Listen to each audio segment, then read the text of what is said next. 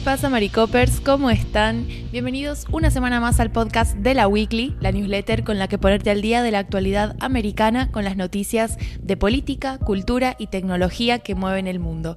Soy Anita Pereira haciendo periodismo desde San Juan, Argentina, y esta semana vengo a hablarles de Latinoamérica y un poquito bastante de Brasil. Bien, para ir poniéndolos en contexto, la semana pasada el presidente de Brasil, Luis Ignacio Lula da Silva, fue anfitrión de un encuentro con líderes de los países de la región.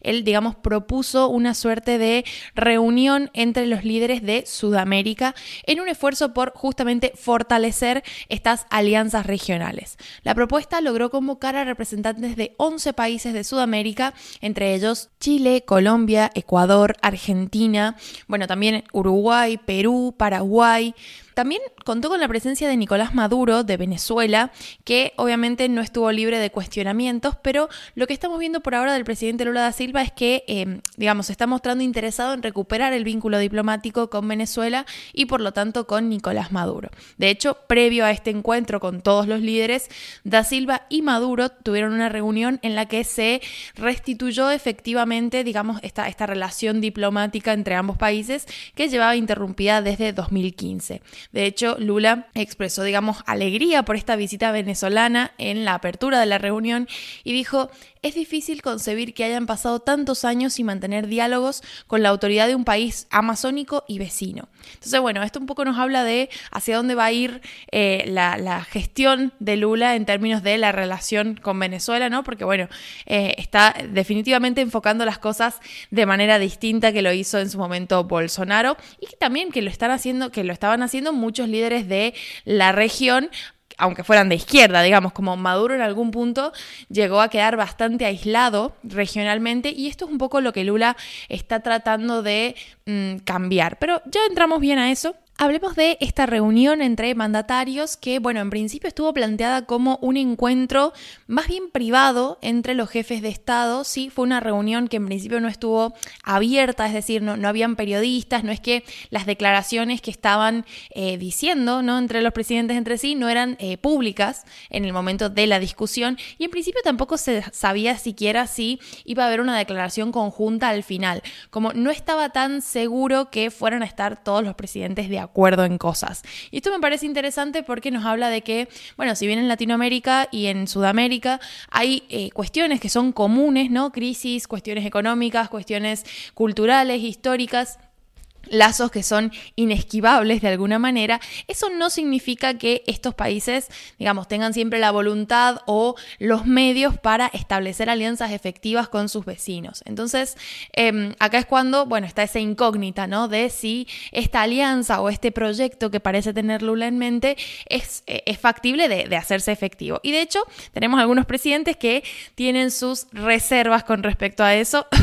Luis Lacalle Pou de Uruguay, pero bueno, ya le voy a dedicar alguna columna en específico a él. La cuestión es que, bueno, esta reunión también no es la primera en términos de que estos mandatarios han tenido conversaciones similares en otros encuentros, quizás no específicamente para hablar de esto, pero sí son conversaciones que se han venido dando y se han venido dando incluso de formas bilaterales. Por ejemplo, Argentina ha estado trabajando bastante como codo a codo con Brasil en muchas de estas iniciativas. Entonces, em, bueno, un poco como que no, era muy nuevo para algunos países, pero sí es nuevo esto de convocar ¿no? a todos los líderes de Sudamérica. Y nuevo en términos no de que no se haya hecho nunca, sino que desde 2014 que los líderes sudamericanos no se reunían de esta manera. La última fue cuando tuvo lugar la última cumbre de la Unión de Naciones Suramericanas, UNASUR, en Quito, Ecuador que como les decía fue en 2014. Ahora, esto fue, digamos, etiquetado no por muchos como un intento de Lula de regresar a la UNASUR. ¿Qué es lo que es la UNASUR? El organismo se creó en 2008 por Lula y por Hugo Chávez, que en ese momento era presidente de Venezuela, y tenía por objetivo como eh, hacer frente a la influencia norteamericana en la región a través de alianzas sólidas y vínculos de cooperación entre los países sudamericanos. Hubo una ola de gobiernos de derecha en cierto momento, sumado a inestabilidades políticas, bueno, todas las consecuencias regionales por la crisis en Venezuela, y este bloque de tendencia bastante izquierdista terminó quedando abandonado abandonado. De hecho, solamente permanecían en UNASUR Bolivia, Guyana, Surinam, Venezuela y Perú. Hasta este año que Brasil y Argentina han regresado al bloque y lo están tratando como de reactivar. El objetivo de Lula es motivar a países como Chile, como Ecuador, a reincorporarse a este organismo y de alguna forma reactivarlo. El tema es que UNASUR, justamente por su historia ¿no? y el contexto en el que surge, también las personas que lo hacen surgir, quedó asociado mucho a esta idea muy de izquierda, ¿no? Y que también responde a un contexto y a una situación política bastante distinta que la que nos encontramos encontramos hoy. Entonces, quizás el nombre UNASUR está como, como un poco caído en, la marginalidad, ¿no? Pero eh, la idea de fondo de UNASUR sigue siendo válida en términos de, bueno, es útil para muchos países establecer relaciones de cooperación. Entonces, Lula, pese a que habla siempre bien de UNASUR y de hecho está, ha vuelto a UNASUR y demás, creo que en esta oportunidad, digamos, no, no etiquetado el evento como, bueno, esta es la vuelta a UNASUR, porque de hecho es como que hubiera quemado puentes. Lo que sí hizo fue hablar en este discurso de apertura sobre las cuestiones que unen a estos países convocados y digamos que son tanto preocupaciones como eh, objetivos en materia de concretar alianzas. Y esto, algunas de las propuestas más destacadas fueron, por ejemplo, una respuesta coordinada para hacer frente al cambio climático. Bueno, en, Sudamérica tenemos la gran Amazonía que está presente en más de un país, entonces es una responsabilidad compartida preservación y su cuidado.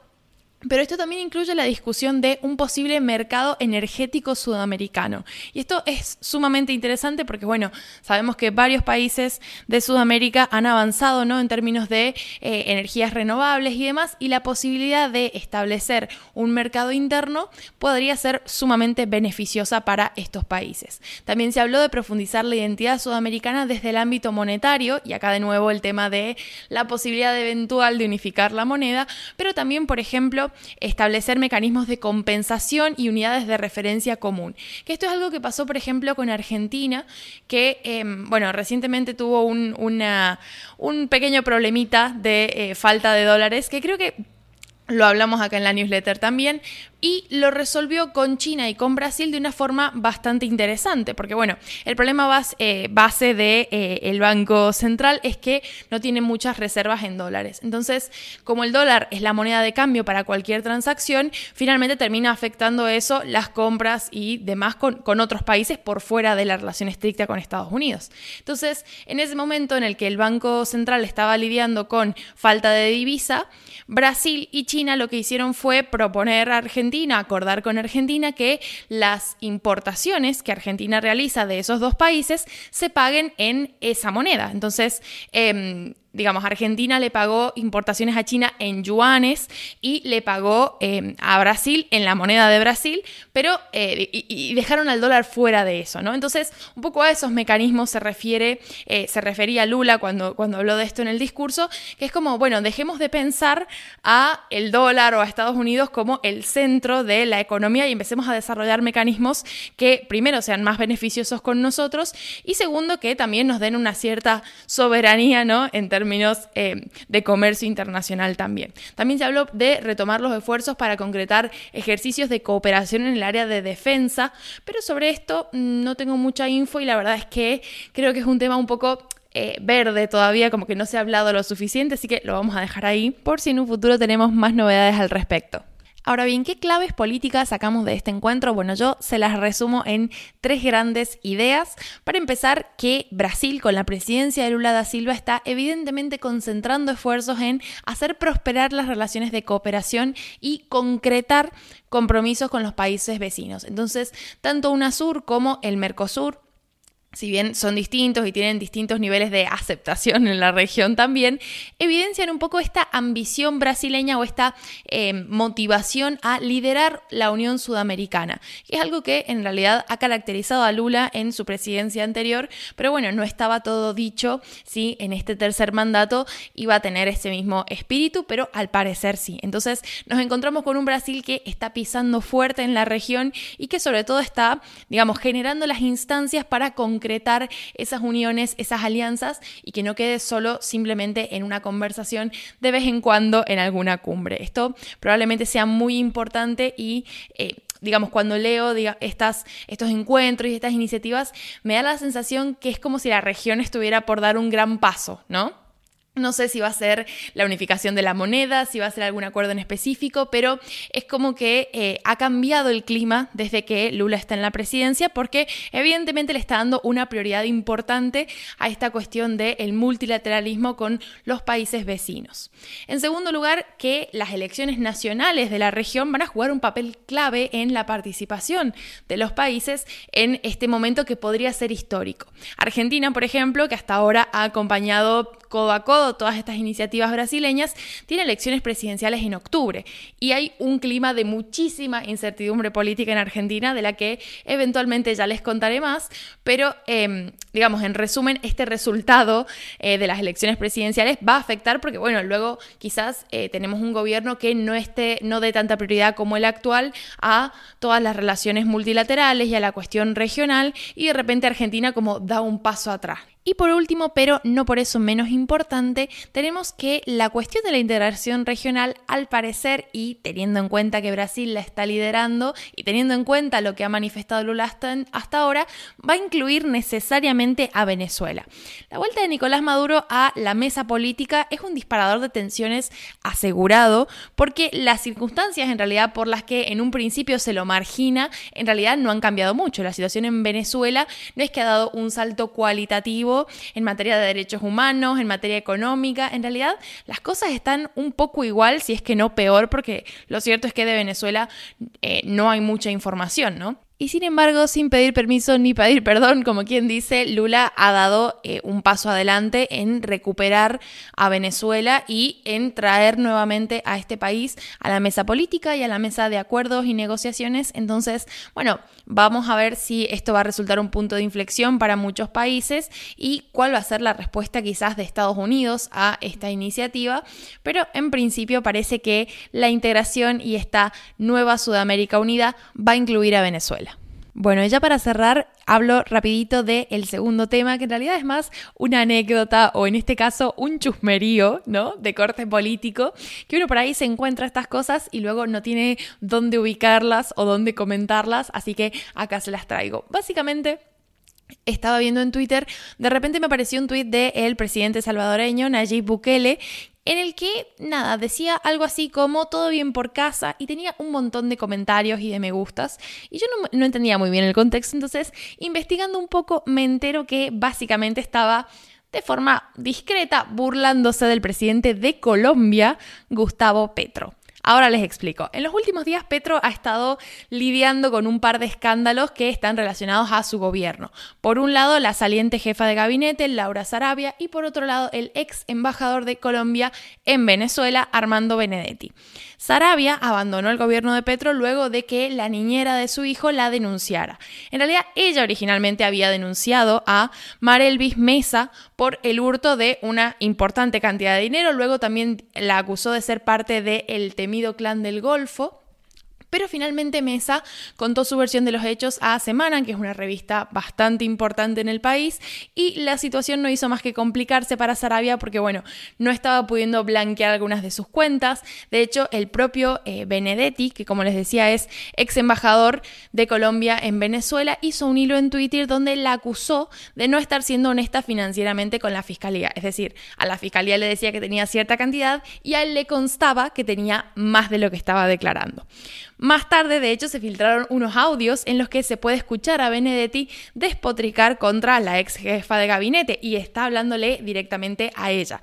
En esos audios lo que hay son declaraciones bastante jodidas porque hablan de, por ejemplo, el origen del dinero para la campaña presidencial de Petro en la costa caribe bueno, yo ahí les puse unas citas, pero básicamente se deja caer como que no es de dominio público quién puso el dinero para esa campaña y que si él lo revela, como, bueno, pueden pasar, o sea, está como amenazando con revelar datos sobre la campaña de Petro que podrían ser perjudiciales porque son eh, secretos o algo así. Estos funcionarios están peleados básicamente y se acusan mutuamente de haber filtrado la información que los ha puesto en el centro del escrutinio público. Pero ¿qué tiene que ver todo esto con con Bukele? Bueno, porque básicamente está desde hace unas semanas en una especie de, guerra fría con Petro, porque, bueno, Petro en un discurso que dio eh, habló, hizo mención a esta nueva megacárcel que inauguró Bukele y habló de esa cárcel como un campo de concentración y dijo como que le daba escalofríos la idea o algo así. Bukele se entera que Petro habla de esta forma sobre su cárcel, de la que él está tan orgulloso, y le responde que los resultados que está dando la política que él aplica en el país pesan más que esas palabras. Y un poco que el intercambio quedó ahí, pero evidentemente está esta tensión, ¿no? Son dos presidentes con políticas completamente diferentes y con una visión de la política y del Estado completamente distinta.